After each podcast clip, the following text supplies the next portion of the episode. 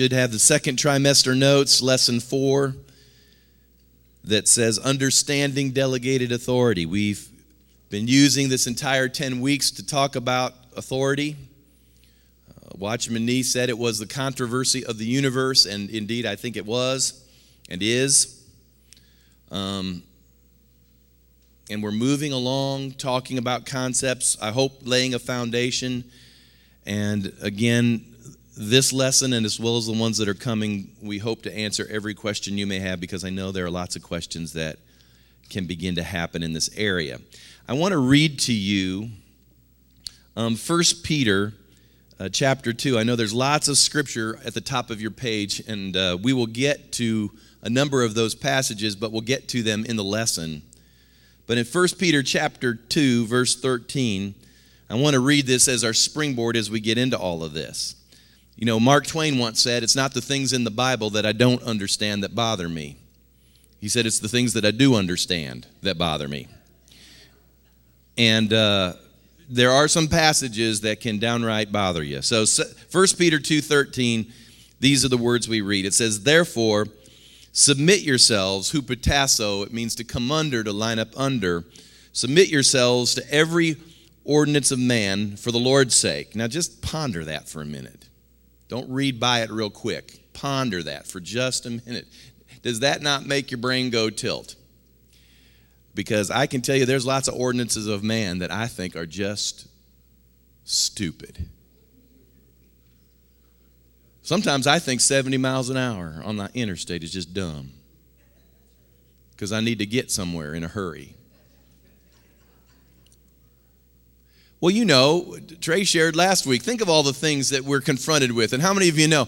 How, how, many of you know 10 or less in a grocery line? Why can't I bring 11? I mean, that just seems dumb. I can't bring one more. There are just some things from man that just seem dumb. Every time I do my taxes, I can find all sorts of dumb things. Like those of you that do your own schedule SE, your Social Security, do you know why don't they just make you times that by 0.153 instead of breaking it up into three different things because they think they're fooling you that you can't add up what you're doing. And I look at that and say, that's stupid. Just, just charge me 15, you know, 0.3% and we'll be fine.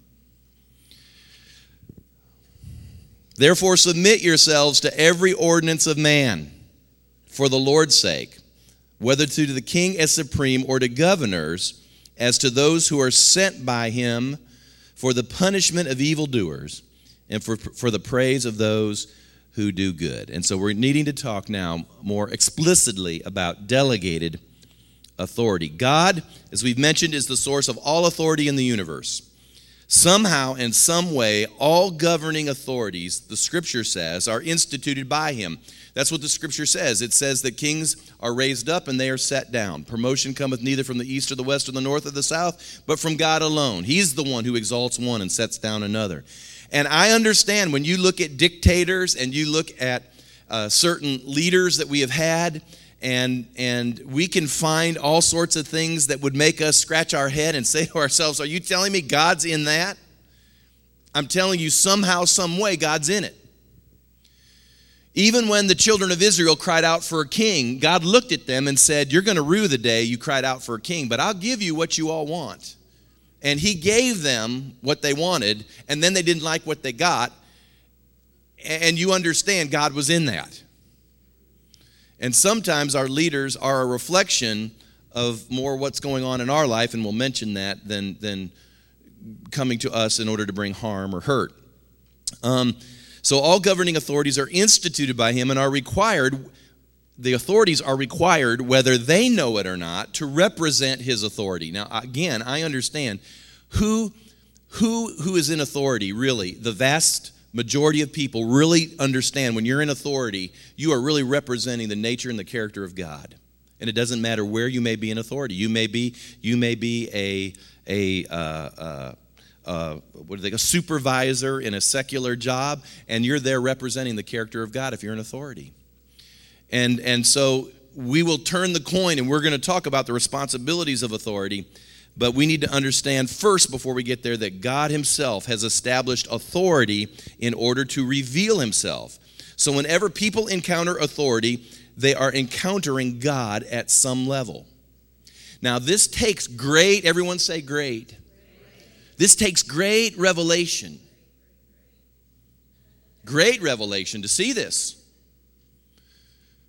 Now, let me just tell you something. This is, uh, and I'm going to be jumping a little bit here and there. Do you remember the Roman centurion that came to Jesus seeking him to heal his servant? And, and, and Jesus said, I'll come and do this thing. But the Roman centurion said no. And he instantly demonstrates his knowledge of authority. He says, I understand how authority works. I'm over men, and if I say, come here or go there, they will do it because of my authority. All you have to do is say the word, and my servant will be healed. Now, do you understand? A Roman centurion, it wasn't one of God's people, it was a Roman centurion, whom Jesus then, it says, marveled and said, Great faith. I've not seen such faith in all of Israel. It takes great faith to look at a leader, an authority, your boss, a police officer, a judge, a minister, a teacher. Let me go down the list of all the authorities that you could run into in your life. It takes great revelation and great faith to stop for just a moment and say, God is at work here somehow. It just, it just does. Now, it's possible for us as human beings to know God through his presence, but even if this manifest presence is not there, we can still know God through authority. Again, the primary objection to this is when we deal with poor or evil authority. And I just hang on, we're going to get to that. Listen to here number 2. Before we can be wise enough to assume that we can readily identify poor authority, we must first be wise enough to identify our own rebellion. Before you presume to know who a poor authority is, let me just suggest you just call time out to that and let's deal with this house first. Okay? We got to identify our own rebellion, our own lack of revelation, our own lack of submission in our own heart. You can't judge your authority until you have accurately judged your own heart. Because sometimes we think poor authority is poor because they're asking us to do something that we don't want to do and it's making our flesh crawl. And so because we're we're just saying I don't want to do what they say and we're in rebellion, instead of owning up to our own rebellion, we'll just say, well, they're just harsh or they're just hard or they're just controlling. And the issue isn't them, is it? Oh, the issue is you and me. All right, I'm, I'm in this too. Now, I'm going to read something to you here. I, I, I don't normally do this. But if you haven't got this book, this will be the best 10 books you've 10 bucks you've ever spent. It's called A Tale of Three Kings. It has nothing to do with Christmas. All right? A Tale of Three Kings. If I had five books that I had to take to a deserted island, and I would never be able to take another book, one would obviously be the Bible, but this would be one of them. I'm just telling you, you will never regret buying this book. Listen to this. It's about Saul and David. We all know the story of Saul and David and um, it's in the middle of this question about Saul and David and what's David supposed to do as Saul's chasing him, trying to kill him. And uh, here's what it says it says, uh, I'm in David's situation, I'm in agony. What do I do when the kingdom I'm in is ruled by a spear wielding king? Should I leave? If so, how? Just what does a man do in the middle of a knife throwing contest? Well, if you didn't like the question you found in the last chapter, you probably won't like the answer found in this one. The answer is you get stabbed to death. Well, what is the necessity of that? What's the good of that? You have your eyes on the wrong King Saul. As long as you look at your king, you will blame him and him alone for your present hell. Be careful, for God has his eyes fastened sharply on another King Saul not the visible one standing up there throwing spears at you. No, God is looking at another King Saul, one just as bad or worse. God is looking at the King Saul in you. In me, yes, Saul is in your bloodstream, in the marrow of your bones. He makes up the very flesh and muscle of your heart. He is mixed into your soul. He inhabits the nuclei of your atoms. King Saul is in you You are King Saul. He breathes in the lungs and beats in the breast of us all. There is only one way to get rid of him. He must be annihilated. You may not particularly find this to be a compliment, but at least now you know why God put you under someone who just might be King Saul. David the sheep herder would have grown up to become King Saul II, except that God cut away the Saul inside David's heart. The operation, by the way, took years. It was a brutalizing experience. And what were the scalpel and tongs God used to remove this inner Saul in all of our hearts? God used an outer Saul. King Saul sought to destroy David, but his only success was that he became the handmaiden of God to put to death the Saul who roamed about in the caverns of David's own soul. Yes, it is true that David was virtually destroyed in the process, but this had to be. Otherwise, the Saul in him would have survived. David accepted this fate. He embraced the circumstances. He lifted no hand. He offered no resistance, nor did he grandstand his piety. Silently, privately, he bore the crucible. Because of this, he was wounded. His whole inner being was crucified. His personality was altered. And when it was over, David, David was barely recognizable. So if you weren't satisfied with the question in the last chapter, then you probably didn't like the answer in this one either. None of us do except God. what Edwards was saying here was this in that that sometimes we're put into these circumstances because God's trying to do an operation in our own heart. And uh, I, I also want to mention, just as we're here, that if you find yourself as a delegated authority, and this is always important to remind those who are in authority, we represent God's authority, we do not replace the Holy Spirit. All right, so we got to keep, we just keep that in mind. We represent God's authority, we don't replace the Holy Spirit. But be careful because most people really don't understand that statement. That's why when they come up to authority, they instantly say, Well, God told me something else. Well, cool, go do it. Who am I to argue with God? When someone comes up to me and says, God says, the first thing I say in my mind is, Well, go after it. If he told, if he told you, who am I to argue with God? Go for it. Well, I want your counsel. Well, well why? You said God said. Well, well, I, well, maybe you should have said, I think God is saying. I'm just helping you, okay? Because, because I'm not the Holy Spirit, all right? And we represent God's authority. We don't replace the Holy Spirit. Now, today, there are three ways we encounter God. We can encounter Him by His presence, uh, mostly to those in the church who live in the Spirit and seek His face. We all know when the presence of God comes, and we encounter Him. Secondly, we encounter God by His commands in the Scripture. Um, anytime, let me just share this. Anytime you read this book, you're encountering God. You understand that? Anytime we read it and we hear His word out of this, we are encountering God through His word. All right? In fact, in fact, this will not violate the first one. The first one, His presence, tends to be subjective. This is objective. So all subjective things are measured by the objective standard. All right, that's why we call this the canon. Not, not that it's a gun and goes, but canon in the Latin meant measuring, rule, stick. So that's another way we encounter God. And the third way we encounter God is through delegated authority, the rulers around us who are established by His sovereign choosing. Now, men and women should obey delegated authority. We've already read to you Romans 13, 1 through 5, that talks about all governing authorities that are put in place are put there by God and for God. Judges, police, teachers, bosses, pastors, rulers, managers, supervisors, you know, you know, grocery store managers. I mean, wherever you are, you should be looking for authority.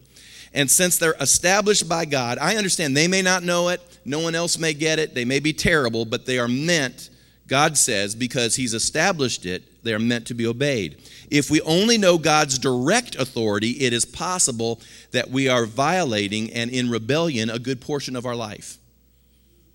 Now, now again, you know, when God says, you know, that, that He has established delegated authority and we decide that, that because we hear from God so well that we can just trump everything, then most of the time we're in rebellion. Because in America, we tend to pick and choose who we grant authority to.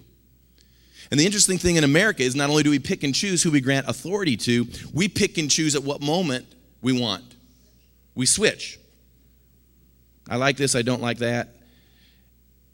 And I wrote down here is, is there a place, um, there is a place that one can spiritually discern who is a righteous authority and whether we should submit. However, few can explain how this is done scripturally.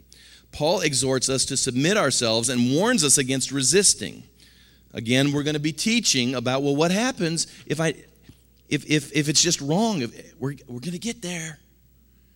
We can't, we can't get to appealing. How do I appeal properly? Or how do I, how do I present things properly? Or how do I how do I question? If I have questions, do I not have a right to ask a question? Well, sure you have a right to ask a question. But for most of us, we ask questions with the spirit of offense, or we ask questions with the spirit of, of just being mm, twisted, or and, and we and you know what? You have to have a right spirit, amen. Even if your authority has a wrong spirit, we still have to have a right spirit. Because to resist authority is to resist God. Anytime there's rebellion, its consequence is always some form of judgment. And can I just share this with you? The reason, I mean, God isn't going to come like this and just, you know, I understand you're not an outbroken sin, and, and but yet because the, the way the American psyche works, and there's so many areas that we're constantly in rebellion to with regards to delegated authority, God, this is what God does, I think, in most of our lives. He works in Galatians 6, 7 through 9, where it says, Whatever a man soweth, that shall he also reap. And for most of us, when, when, when we, let's just say we're an employee, and we're, and we're not just really an easy employee in the company we're, we're participating in. Now, you may not recognize that. You may think, you may think the whole world should stop for you and you're a stellar employee but maybe maybe beyond what you may understand others might consider you not to be as good of an employee. And and so finally the day comes where you've whined complained and said if only i were the boss i'd do it so much better. If i had my own company i'd do so much better. And finally god says all right i'm going to prosper you and i'm going to let you have your own company. Then you know what he does he gives you employees just like you That's how he does it. Oh, yeah, yeah, yeah, yeah. You ought to talk to connect leaders here in the church. I, mean, I don't mean I don't mean it's bad. I mean, I, this is just the way it works. It worked the same way for me. I mean, there were many a times that I would whisper and mutter under my breath, oh, "If I were the pastor, I'd do it this way, or I'd do it this way." So God let me be a pastor, and He gave me me. That's how it works. That's how it works for all of you. It's why, why is it when, when, when we're teenagers, we don't get this when we're teenagers, and that's why when we become parents, what do we get? We, we get kids that were like us. See, what a man soweth, that shall he also reap. There's always a consequence to rebellion. Now, although rulers of nations do not believe in God and their countries are under the dominion of Satan, the principle of authority does not change. When Moses led Israel out of Pharaoh's wicked rule, get ready, just put your seatbelt on. We're going to blow your mind right here. When Moses led Israel out of Pharaoh's wicked rule, he reminded them in Exodus uh, 22 and uh, 28. I'm trying to find it here. It says, Do not revile a ruler. So imagine you're under Pharaoh's unrighteous judgment for 400 years.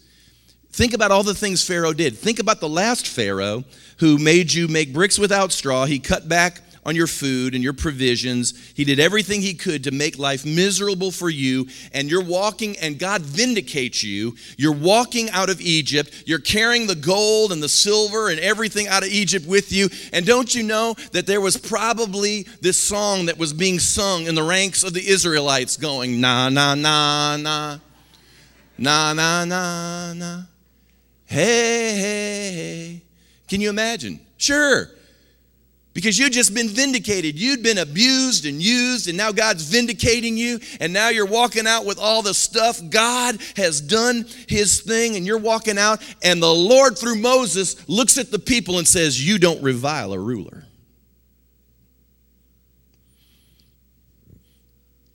I'm just going to share this with you. If we're going to have a voice in our country, we better start calling our president President Obama. I tell you, I think God's called me to this. That doesn't mean we agree with everything. I didn't agree with everything our last president. There hadn't been many presidents I've agreed with on everything.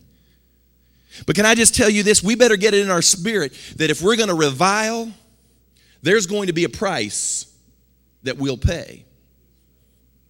Listen, I want a voice to speak to this culture. I want a voice to speak to authorities. I want a voice to speak to those that rule in nations. But we're going to have to get this. Moses said, I know he was a bad Pharaoh, but don't you revile a ruler. The Bible tells us that David could not lift a sword against Saul. Now think about it. This is the dude that's throwing spears at him, trying to kill him. And despite despite Saul trying to kill David, when the time came and they finally won over Saul and his armies, there was a young man who, against really David's orders, killed Saul. And the Bible says that when David found it out, now you would have thought he'd have been happy that his enemy had been disposed of. But David killed the man who killed Saul. Why? Because God said, You do not touch. God's anointed. See, but he was bad. He was doing everybody a favor. Doesn't matter. You're not God. I mentioned to you before how Daniel honored the king. Daniel would not uh, uh, yield in his prayer life to praying to demon gods and false gods. And so you'll recall that the king put him, Darius put him in the lion's den. And there he is in the lion's den. And so David spends all night in the lion's den, and God sends an angel, shuts the mouth of the lions, and Daniel is vindicated. And so Darius comes the next day and looks into the pit. You've heard me teach this before. And think about this. You've been thrown unrighteously in the lion's den. Somebody manipulated the king in order to get you there. You were abused, you were used, it wasn't right, it was unjust, it was unfair. You shouldn't have been in the lion's den, but God vindicates you. Isn't that cool? And now the king shows up, who's the one that tossed you in there. And he's looking at it, and all of a sudden, there you are looking up at the king. And what would be the first words out of your mouth? I've said this before. For most of us, this is what we do. We'd say, God's going to get you now. You rascal. If, if you could muster up a rascal. But you know what? You know what Daniel said? The first words out of Daniel's mouth, think about this. He said, Long live the king. Does that not blow your mind? Long live the king. Jesus said to render unto Caesar what Caesar's. A Christian obeys laws because we're under authority. The only exception to this, and again, we'll talk more about this, is when a law or an instruction violates the Word of God. Daniel's the perfect example. He was told that he had to pray to a false God. Well, we know we can't pray to false gods, right? The Lord says there'll be no other God before him. So we know we can't pray to false gods. So this violates God's standard. And so Acts 5:29 kicks into gear which is the story of how the disciples were before the Sanhedrin, and the Sanhedrin told them that they could no longer preach or teach in the name of Jesus. And Peter and John looked at them and said these words We must obey God rather than man. Now, hear me, we use that phrase, but we got to use that phrase right. You're being asked to do something that violates his word. They weren't being asked to do something that was simply a difference of opinion. Are you following me? Even in disobedience, a Christian is required to function and act in a prescribed biblical way. Most of the time, our problem is self will. 2 Peter 2, uh, verse 10, 2 Peter 2 and 10, I think in your notes it might say verse 6, but it's actually verse 10. It says, And especially those who walk according to the flesh in the lust of uncleanness and despise authority they are presumptuous, self willed. They are not afraid to speak evil of dignitaries. There is much anarchy in our world, and unfortunately, much of what we think of as personal liberty and freedom in the church is oftentimes anarchy and rebellion to those who are in authority. And it's interesting to me that authority even works in the spirit realm. In Jude, verse 9, let me see if I can find that. Jude, verse 9, it says, Yet Michael the archangel, in contending with the devil when he disputed about the body of Moses, dared not bring against him a reviling accusation, but said, The Lord rebuke you. So, isn't that not interesting? Even as, as an archangel is dealing with Satan, there was an understanding of authority even in the spirit realm. If you ever get a revelation of delegated authority, you'll begin to see it at work everywhere. Wherever you go, your first question will always be Whom should I obey and to whom should I listen? Who's in charge? A Christian should have as their two greatest sensitivities a sense of sin. In other words, you know, we ought to be we are sensitive to evil things and whether or not there's sin and temptation, we should have a sensitivity to that. But the second greatest sensitivity, I think, is a sense of authority. You know, once you get revelation of this, there's nowhere you'll go that you won't start thinking about this. I think about I really I think about it everywhere I go. I think about it if I visit another church. I think about it if uh, I'm walking into a business area. I think about it in the grocery store. I think about it everywhere we go. How does authority work here? And when you begin to function under authority, you're going to begin to see that God can begin to loose so many more blessings in your direction. In Acts chapter 15, there was a council meeting because they were fussing with each other over the issue of circumcision. Now, here was the deal. In Acts chapter 15, there was this great big church fight that was going on because you'd had Jerusalem. Remember, Jerusalem was the place where the Holy Spirit fell, and, and that's where the church originally uh, uh, uh, arose from. And the original church, by and large, was Jewish. In fact, we'll see in the early chapters of the book of Acts, you'll actually see the disciples, the Bible says in Acts chapter 3, it says that they were going to temple, and that was when they saw the man at the temple gate, and that's when they healed the lame man. But they were literally going to temple in Acts chapter 3. And the early church there in Jerusalem were still doing Jewish things while they were practicing Christians.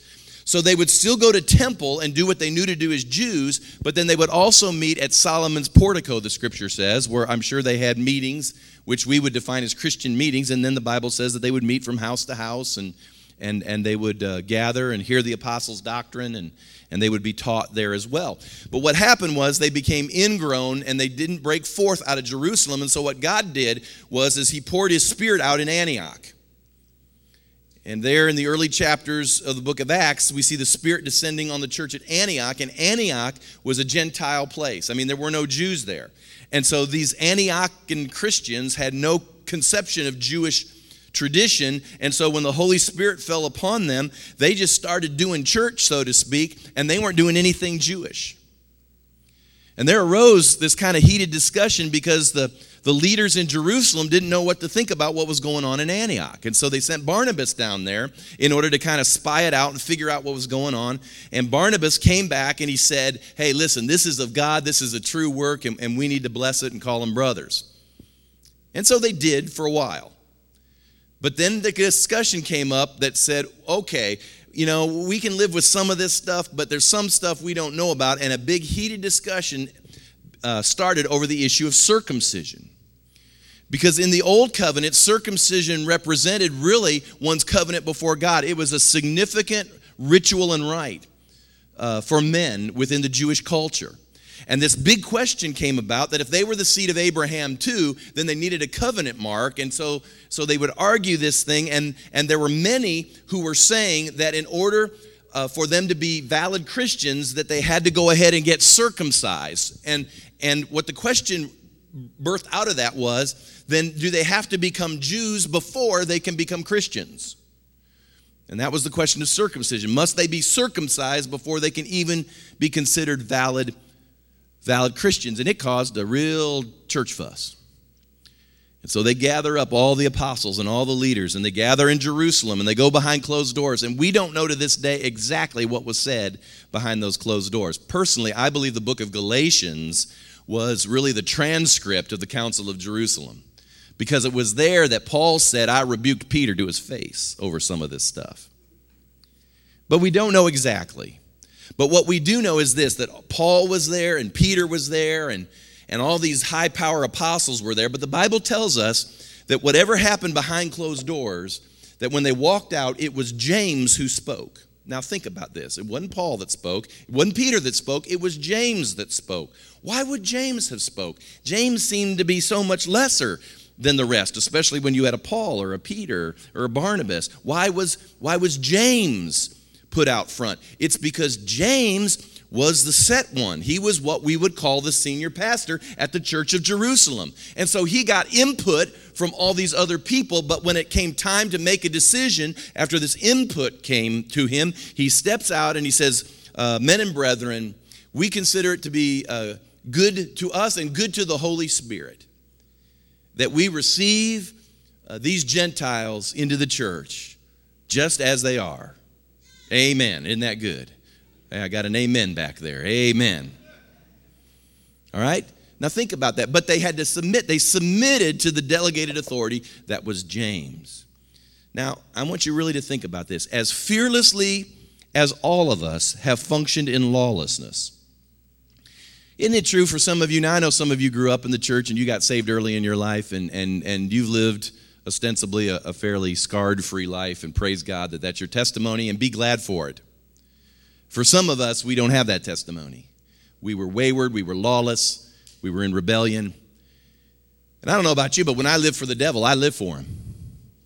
I mean, I just I just sinned hard. And and as fearlessly as we once functioned in lawlessness, I think we should as fearlessly be subject to delegated authority. Think about the risk God has taken in instituting delegated authority.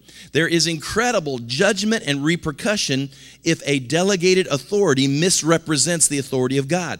I told you the story already of Moses striking the rock instead of speaking to the rock, and it kept him out of his destiny. I want to remind you all of this that leaders, you may think they get away with things because they're leaders, but I will assure you that there will be a moment God will catch up with them.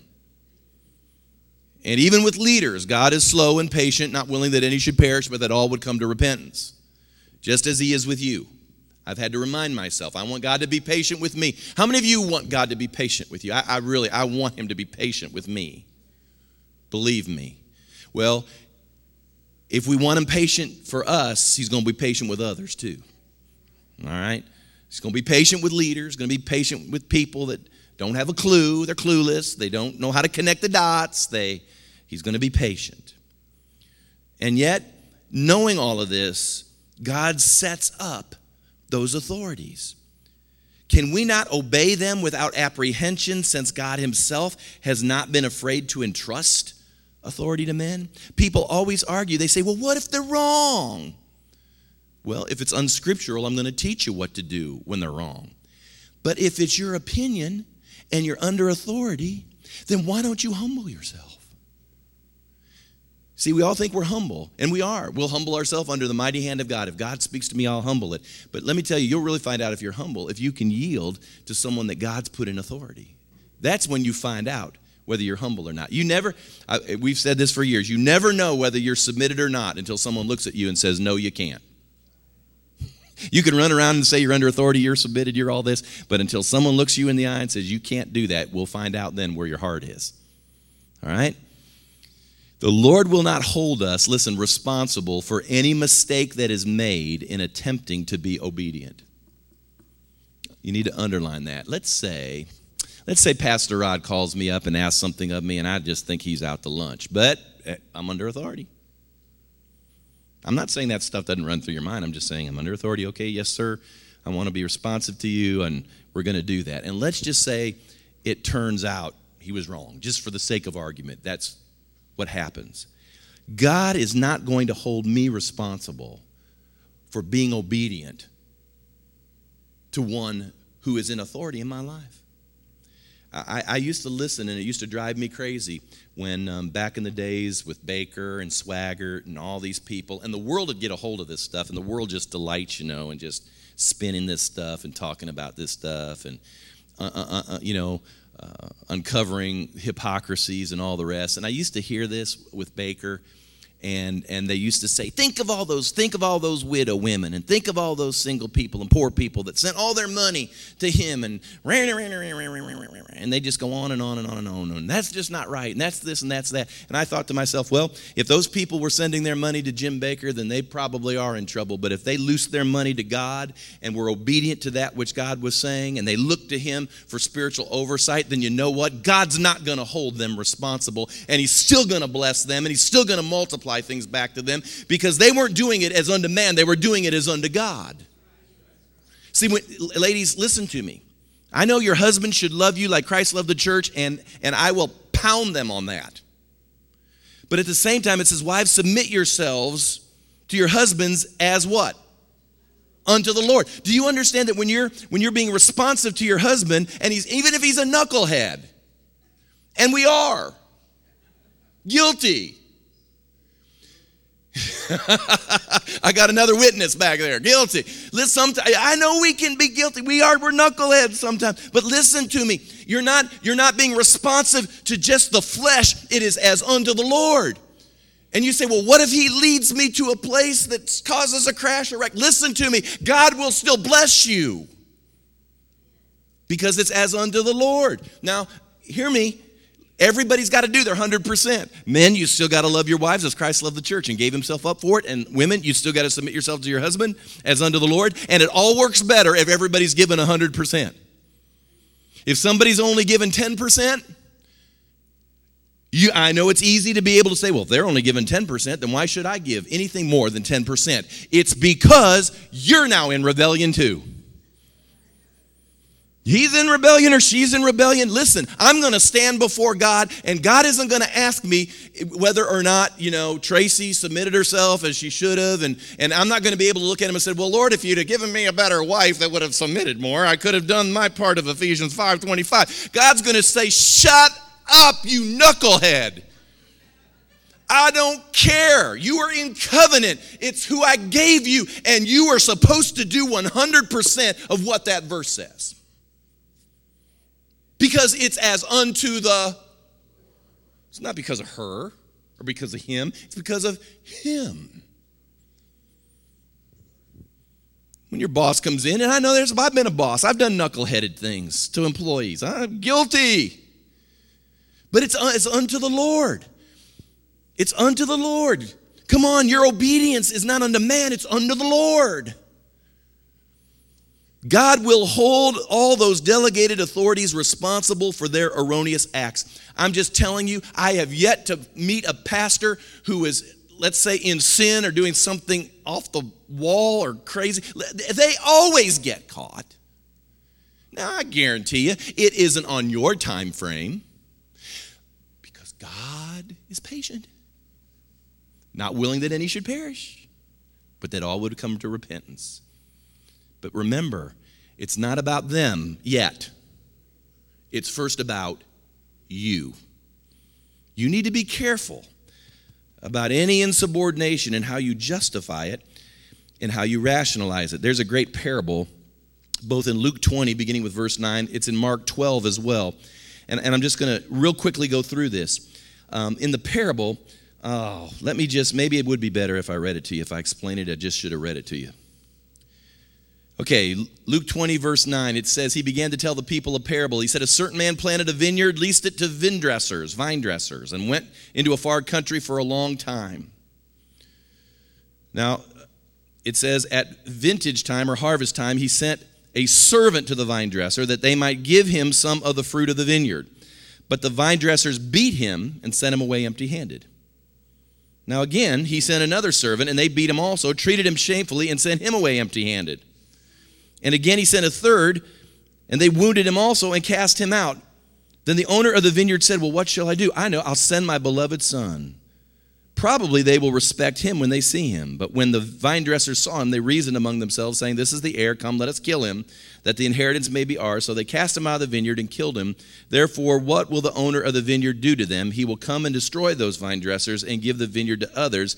And when they heard it, they said, Certainly not. Now, it's an easy parable. Who, let's just do a little interpretation here. The certain man planted a vineyard and then he went into a far country. Who is that certain man that planted a vineyard and went away for a while? That's God. Good, good, good, good. Now, now we would know then the son, the last one, would be who? Jesus. Very good. Now, who are all these people that are coming in between, you know, him going to a far country and the son showing up? He says he's sending people there. Who are those people? Who could they be? Could be prophets, could be servants of the Lord. But let me ask you this question. When he sent those servants, prophets, or other people to deal with those who are in the vineyard. Can I just ask this question to you? Was God sending his authority with them? And when they killed him, killed them, or, or, or uh, abused them, or, or ignored them, then really, truthfully, they were ignoring God himself. Is that not true? You see, in God's view, those who rejected those delegated authorities rejected him. You see, it's impossible for us to say we hear from God but then refuse to hear the words of those who may be our authority or his authority in our lives. It could be said with almost certainty that God has given a lot, if not most, of his authority to delegated men and women. And again, it doesn't require much humility to say you're obedient to God's direct authority, but it does demand great humility and brokenness to find yourself underneath delegated authority. In fact, it's so serious that if one offends it, he's literally, according to that parable, he's at odds with God. The first thing God told Paul to do after his conversion, I want you to think about this. He's on the horse. Remember, he's on the road to Damascus. The bright shining light, Jesus shows up, knocks him off his horse. And you know what? One of the statements in there to Paul is he says, It's, it's, it's hard to kick against the goads. And what that verse in the King James Version literally means is it's, it's, it's, it's hard to rail against authority. And the first thing God does with Paul is that he sends him to this little obscure guy by the name of Ananias. The Lord put Paul under Ananias. Ananias was just this everyday, ordinary, I think he might have been a carpenter or he just he just was an agrarian sort i'm sure. And paul who'd been to the best rabbinical schools of his day paul who was the pharisee of a pharisee paul who knew the scripture by heart paul who understood and would eventually become the great apostle god sent paul underneath someone who wasn't near his stature and he stayed there as best as we can figure out for years. Now, I know we think we, we turn a chapter in the Bible and it's next week. But that's not how it works all the time. This was years. So think about this. Paul had to be under Ananias, who was, who was less of a man than he was, in order. Why would God do that when Paul probably knew more than Ananias? Why would God do that? It's because even though he knew more, he couldn't function with God's blessing unless he was broken to the place he understood God's authority. It is impossible for us to say, I reject delegated authority and I'm only obedient directly to God. In most cases, when I've heard that, I've heard people say that for years. You know, I hear Jesus and I only obey Jesus and no man can tell me anything. And normally, when I hear that, I find a lawless person who blows here and there and everywhere. They're tumbleweed because they never get planted. Nobody can input their life. You know, the Bible says it's the tree that's planted by the river that flourishes and it blooms and it blossoms. Until you get planted, until you get under authority, until you get into a relationship when someone can look you in the eye, and I don't mean abuse you or use you, but find Find someone that can look you in the eye who wants good things for your life. I mean, you're going to find yourself exponentially going forward. But I just tell you through the years, when I have found people who have said, All I do, I just listen to just me and Jesus, and, and I, okay, it's cool. I serve Jesus too. I hear Jesus too. I know I believe in the priesthood of all believers. I believe that everybody in this room can go to Jesus themselves. I'm not your priest. Are you following me? I believe that. I'll even say this some of you in this room may be more spiritual than me. But saying that does not reverse God's authority in the earth. In most cases, a lawless person seeks to spiritually justify their inner lawlessness and rebellion by saying, Well, God told me this. You better be real careful. Whenever we start throwing out the phrase, God told me, you, you, you better handle that as seriously as you can because I don't stand up and look at you as a congregation and said, God said to me to tell you this and, and deal with that flippantly. Because I'm just telling you, God will come haunt me. And truth of the matter is, he'll come get you too. I'm amazed. I listen to folks all the time. They're always, God's talking to them all. God, well, God told me, God told me, God told me, God told me. God. Well, great. Maybe he did. Are you, but are you sure? Or was that just what you thought? And you just put God on it. It's just what I want, so I just put God on it. I don't want to listen to what you have to say, so I'm going to put God on it. And that's why when someone tells me, God said, well, God bless you, we're, go do it. We're all going to find out, aren't we? We're going to find out. Hallelujah. God bless you. You say, well, that makes, listen, that, it, it ought to. We ought to have a fear of the Lord. There's no fear of the Lord in the earth anymore when you can just drag God's name into anything and everything. I, I, would, I would respect, and I try to do this. I will oftentimes, and I think you'll hear me say, I really, I feel like the Lord may be saying, I sense the Lord may be saying. I'm, I'm real careful. If I come out, and you know me, some of you have been with me for years, if I say, the Lord told me, you, you better, you can take it to the bank, I'll die on that one. Now, that, that doesn't mean I couldn't be wrong still. I'm not saying I'm, I'm always right. I'm just simply saying that's, that's the conviction. I'm not going to become so familiar with something and just keep dragging it in and dragging it in. It takes great revelation to see how God Himself has committed Himself to work through delegated authority. And, uh, and you know, the whole New Testament, of course, stands behind it and deals with it. Let me just share this with you. I think there's just a couple more lessons. I have a, I have a lesson that's entitled, a whole lesson we're going to deal with. What do I do when I have rotten authority? That's the whole lesson. So I'm going to talk about that. What, what happens when a bad king comes into your life? We're going to talk about appealing. How do I appeal? How do I communicate? If I have a question, can I not even talk about it? I mean, I'm going to share with you how the Bible tells us where to approach authority and how we share things in a right spirit. All right? Now, I'm just not talking you, you, you, can, you can obviously apply this to church, but listen to me. Some of you need to hear what I'm about ready to say because it'll get you promoted at your job if you'll just hear what I'm saying. It'll get God to move in your career and open up doors if you'll hear what I'm saying. I, I can tell you, you'll find a place of favor like Daniel did in a Babylonian administration. He found favor. Right now, some of you are working in Babylon. Is that not true? Right now, some of you say, I'm going to go to work in Babylon tomorrow. I know, I know. But God can give you favor there. Yes, He can. Amen.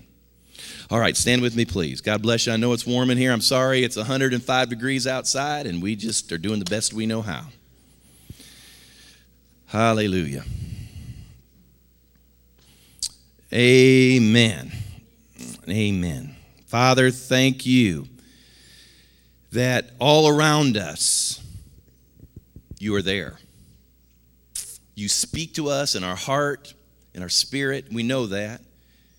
And truly, Lord, even as I shared, and I know I wanted to put the fear and the reverence of God into your people, but Lord, it is true. You do speak to us. And there are times God has spoken, and we know that to be true. And I thank you for that. Thank you for your word, which is always available and can so clearly begin to declare your voice and your will and your heart in matters. But Lord, I'm praying right now that great revelation would come to your people. Lord, this isn't about just what helps me as a pastor. Lord, this is about what helps them in everyday, ordinary life, everywhere they go. I want your people to be blessed, and I want them to see your hand. I want them to be favored. I want them to, to have doors open to them. I want opportunities to come their direction. Lord, give them great revelation, I pray. That they somehow, some way, can see your hand even in the most challenging of situations.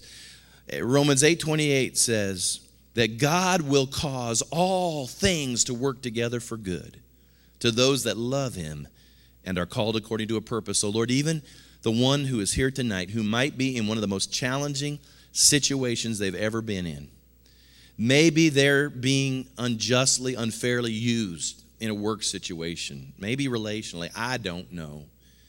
But, Lord, somehow, some way, help them receive great revelation at this moment that something is going on here beyond what they can just see in the natural. Help them to handle these moments well. I believe it could be their moment that, Lord, they won't be destroyed, but you could literally lift them up into a place of prominence and favor. So, Lord, give them, again, great revelation. Lord, we love you. You're working on us, and you're really helping us see some things that we can reflect you better. So bless your folks, Lord, as we go our separate ways. Lord, in the next two weeks, just do great things in their life as they get a break. Lord, help them know we love them. God, you love them. And I just speak a blessing over each one in Jesus' name. And we all said, Amen.